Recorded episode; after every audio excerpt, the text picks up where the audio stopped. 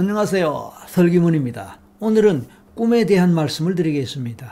사람들은 누구나 잠을 자면서 꿈을 꿉니다. 물론 잠을 잘 때마다 꿈을 꾸는 것은 아니지만 어쨌든 잠을 자는 동안에 우리는 꿈을 꾼다는 것은 맞습니다. 한 번도 꿈을 꿔보지 않은 사람이 있을까요? 당연히 없겠죠. 꿈은 잘 아시다시피 우리의 무의식 또는 잠재의식이 반영된 것입니다. 우리가 평소에 억압하고 있거나 또는 과거에 경험했지만 잊고 있는 것, 한 번쯤 생각했거나 감정 경험을 했지만 또 망각하고 있는 그런 것들이 무의식에 저장되어서 밤에 잠을 잘 때 꿈으로 나타나는 것이다. 그렇게 볼 수 있는 것이죠. 그런데 이 꿈이 나의 무의식을 반영하고 나의 무의식을 간접적으로 또는 상징적으로 표현하는 것이기도 하지만 동시에 이 꿈은 미래를 예언하는 것으로도 알려져 있습니다. 그래서 옛부터 꿈 해몽을 전문으로 하는 사람이 있어 왔고 또 서양의 심리학에서는 꿈 분석이라는 심리 분야도 발달되어 왔습니다. 특히 프로이드의 정신분석이나 유흥의 분석 심리학에서도 꿈 내용을 중요시하면서 꿈 분석을 즐겨 하지요. 기독교의 성서에도 꿈에 대한 내용이 많이 나오지요. 그리고 꿈을 해몽하는 사례가 또 여러 번 나옵니다.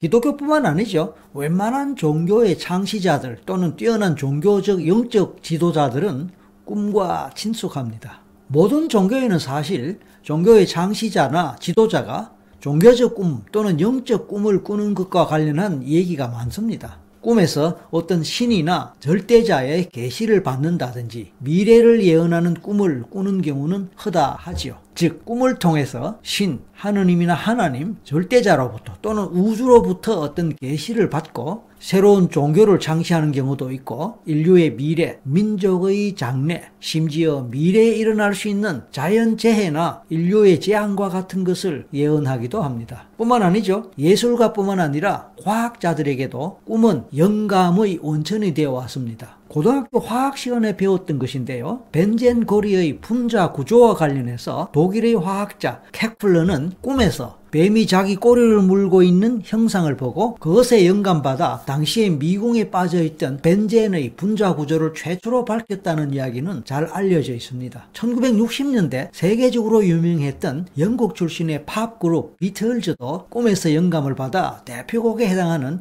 Yesterday라는 명곡이 탄생되었다고 합니다. 일반인들 중에서도 조상과 관련한 꿈을 꾸기도 하고 태몽과 같은 꿈을 꾸는 사람들이 많이 있습니다. 저도 제가 태어났을 때 저희 어머니가 뭐 어떤 꿈을 꿨다 하는 얘기를 제가 들은 적이 있거든요. 또제 아이가 태어났을 때 저희 아내가 태몽을 꾸었고요. 저희 어머니도 손주 태어나는 태몽을 꾸었다는 얘기를 들었습니다. 이처럼 우리의 일상에서 꿈과 관련한 용어나 단어들을 우리는 사실 알게 모르게 많이 사용합니다. 그리고 꿈을 나타내는 단어에는 다음과 같이 종류가 많습니다. 태몽, 예지몽, 길몽, 흉몽 뭐 이런 이름 있지 않습니까? 뿐만 아니죠. 돼지꿈, 재물꿈, 재난꿈, 사람이 죽는 꿈, 유명한 사람, 예를 들어서 대통령과 같은 사람을 만나는 꿈 등과 같이 꿈의 핵심 내용별로 그렇게 이름 짓는 경우도 있습니다. 하지만 사람들은 그 꿈의 본질이나 속성에 대해서 잘 모릅니다. 꿈을 꾸긴 하지만 왜 꿈을 꾸는지, 어떨 때는 악몽을 꾸는데 그 악몽 속에서 벗어나기 위해서 애를 쓰지만 결국은 실패하고 마는 그런 고통스러운 경험도 합니다. 그런데 대부분의 사람들은 꿈을 꾸면서도 그 꿈을 현실로 인식하고 지각합니다. 그러니까 꿈 속에서는 그 꿈이 현실이고 실제이다 말입니다.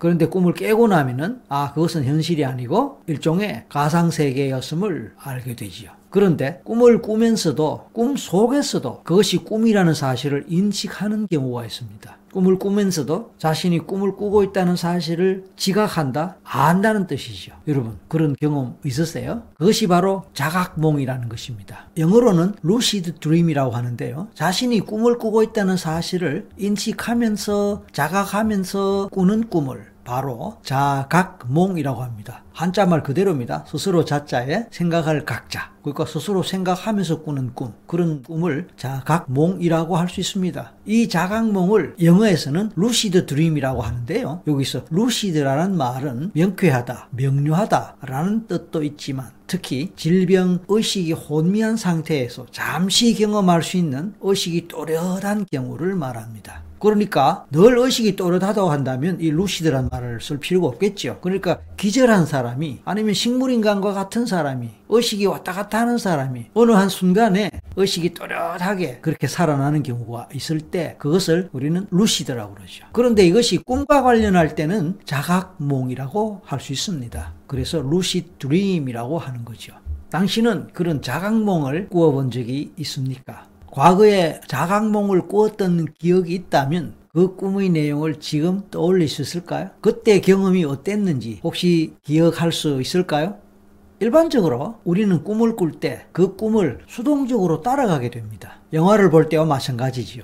이미 만들어진 영화를 볼 때 우리는 스크린에서 일방적으로 펼쳐지는 영화 장면을 보고 배우들의 이야기를 들으면서 그들의 스토리에 수동적으로 따라가게 됩니다. 내가 앞장서서 그 스토리를 끌고 갈 수는 없다는 거죠. 그리고 그 영화 내용이 마음에 들지 않는다고 주인공의 행동이 마음에 들지 않는다고 그 주인공을 하여금 다르게 행동하도록 그렇게 개입하고 간섭할 수 없다는 뜻입니다. 우리는 이런 영화 관람 상황에서 마찬가지로 꿈에서도 스토리에 간섭할 수 없고 그 스토리를 우리 마음대로 조절하거나 변화시킬 수도 없습니다. 너무나 당연한 일이 아니겠습니까? 그러니까 우리는 철저하게 수동적이고 피동적인 입장에 서게 될 뿐입니다. 그런데 그런 수동성에서 벗어나서 능동적이고 적극적인 입장이 되어 꿈의 내용이나 스토리를 주도적으로 조절하고 이끌어갈 수 있다면 얼마나 좋을까요? 그리고 그것이 과연 가능할까요? 그런데 일반적으로는 이것이 불가능합니다. 하지만 자각몽을 꿀 때는 어느 정도 가능합니다. 과연 그럴까요? 글쎄요. 그런 것을 active dreaming이라고도 할 수 있습니다. active dreaming. active는 뭡니까? 적극적이다. 능동적이다라는 뜻이죠. 그러니까 번역을 하자면 능동적 꿈꾸기, 적극적 꿈꾸기 이런 말로 번역할 수 있는데 아마 대부분의 여러분들에게는 생소한 용어일 것입니다. 자, 이 개념을 따라가 볼 때 우리는 수동적이 아니라 능동적이고도 적극적으로 꿈을 꾸고 자신이 원하는 꿈을 오히려 만들어 갈 수도 있다는 것입니다. 그러니까 여기서 중요한 것은 자신의 뜻과 의지에 따라 자신이 원하는 대로 자신의 꿈을 만들고 심지어 꿈을 조절하고 변화시키면서 펼쳐갈 수 있다는 것입니다. 그것이 바로 active dreaming입니다. 용어의 그 의미가 상당히 와닿지 않습니까? active dreaming. 이렇게 되면 이 active dreaming이라는 것이 최면의 원리와 비슷한 상황이 될 수도 있지 않을까요? 그래서 이 active dreaming에 대해서 호기심이 생기고 더 알고 싶어지지 않겠습니까? 하지만 이에 대해서는 추가적으로 다음 기회에 소개하겠습니다. 오늘은 주로 자각몽에 대해서 말씀드렸습니다. 그 자각몽에서 우리는 꿈을 꾸는 것을 의식할 뿐만 아니라 그 꿈을 우리가 원하는 대로 원하는 방향으로 만들어가고 또 변화시키며 연출할 수 있을 뿐만 아니라 그렇게 할 수 있는 방법으로 active dreaming이라는 것이 있다라는 정도까지 말씀드렸습니다. 다음에 다시 계속하겠습니다. 감사합니다.